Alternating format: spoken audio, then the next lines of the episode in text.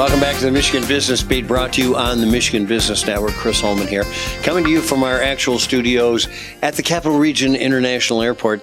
And who else would be hosting us but the CEO here, Nicole Noll-Williams? It's good to see you. How are you doing? Doing great. An activity out there. You know, there was a time when we didn't worry about background noise.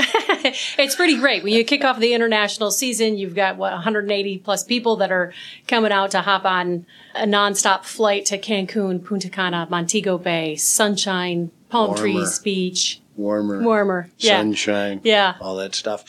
So we were here covering the kickoff of the first flight to Cancun. Yeah. How'd that go and how are bookings going? That was fantastic. Virtually a full flight that was heading down to Cancun for our inaugural. We had Apple Vacations sales rep Linda Kroll, who you've had on your Yeah. show in the past. She was heading down to Cancun. There was quite a few travel agents that were taking large groups that were going down to enjoy. And then keeping in mind, when you're flying into Cancun, that doesn't mean you just stay in Cancun. There's the option for the hotel, you know, kind of district there of Right. Cancun, but you can 15, 20 minutes, you're at some additional beautiful, more exclusive, you know, quiet resorts that Yeah. are available. Yeah, it's amazing the flexibility you have. But I really want to emphasize this because I, a couple of times, went to Puerto Vallarta with my entire family, including grandkids. Yes.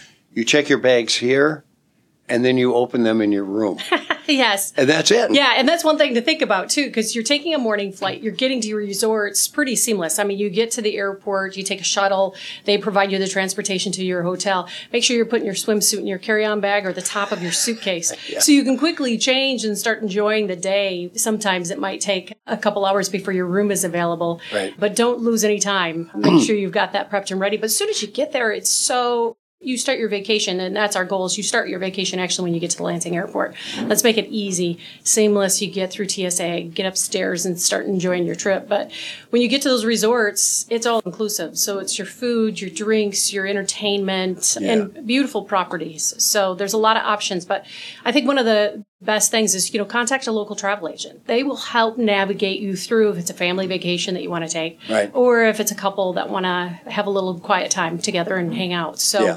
it's making sure that you're, you know, setting yourself up to really enjoy the vacation.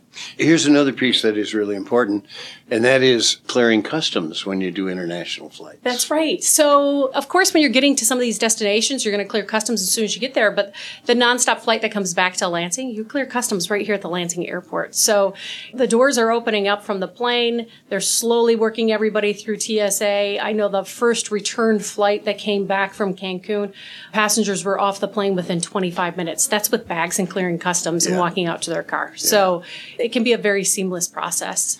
Well, and frankly, you want to get to your car quickly when you return here from a warm venue like That's right. Go get your car. Somebody goes and gets it, pulls Remote up front. start, Yeah, start warming up. windshield, yeah. you could do it actually from the airplane. I've done that before as you're sitting there waiting for the door to open up for the parking lot. So, Well, listen, another thing you're knee deep in is your strategic plan. We Tell us a little bit about that procedure. yeah, for airports like Lansing, there's a master plan that needs to be done, and it's really determining all aspects of the airport from the use of our land.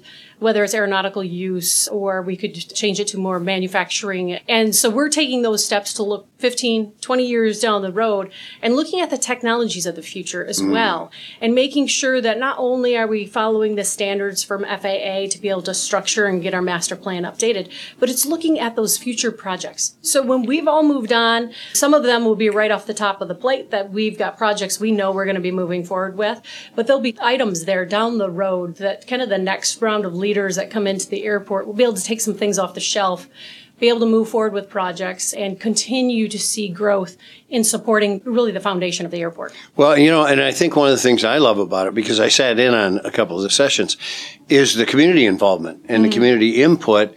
And if nothing else, the questions they get to ask to have answered, because that's often part of the misconception of what's going on. It's so important to have diverse, you know, folks sitting around the table that understand manufacturing, that understand development, that understand all aspects from getting people on airplanes to how are we going to build a new manufacturing site. All of those players need to be at the table. So we've got a really broad view of a master plan to help, you know, sustain us for years. Well, I think people don't realize community infrastructure and how that's impacted. I mean, I remember when we lengthened our runway, Yeah. and to do so, we had to redirect what was that, DeWitt Road? Yes. And so that meant purchasing property, that meant engineers, that meant all this stuff. Yeah. So there's a lot that really goes into this. And that's so interesting you mentioned that because we're also working on a about 47 acres of land bringing utilities in. So we're build ready. Instead of mowing this property, let's get some buildings there and help support the region. And it's within that area of where we purchased that roadway and expanded the um, airport runway there to the east. Well, and I don't understand why there isn't corn being grown out there. Well, Come on. Yeah, there is some farming that's going on. Of course, it's making sure that we're keeping aware of the deer and you know other animals out there and keeping them away from our day-to-day purpose of an airport is getting planes coming and going. You know, it's amazing. You would never think of an airport as a deer and turkey sanctuary, but it's you can't drive by without seeing some of them Yeah, there's there. quite a few turkeys that hang out there on the south. I might be one of them. Yeah, you might be one of them. okay. Well, Nicole Noll-Williams, thanks for joining us and thanks for the great job you're doing. Thank you, for really your support. Really Yeah. appreciate it. All right, so we are at the Capital Region International Airport. You're listening to Michigan Business Beat on the Michigan Business Network. I'm Chris Holman.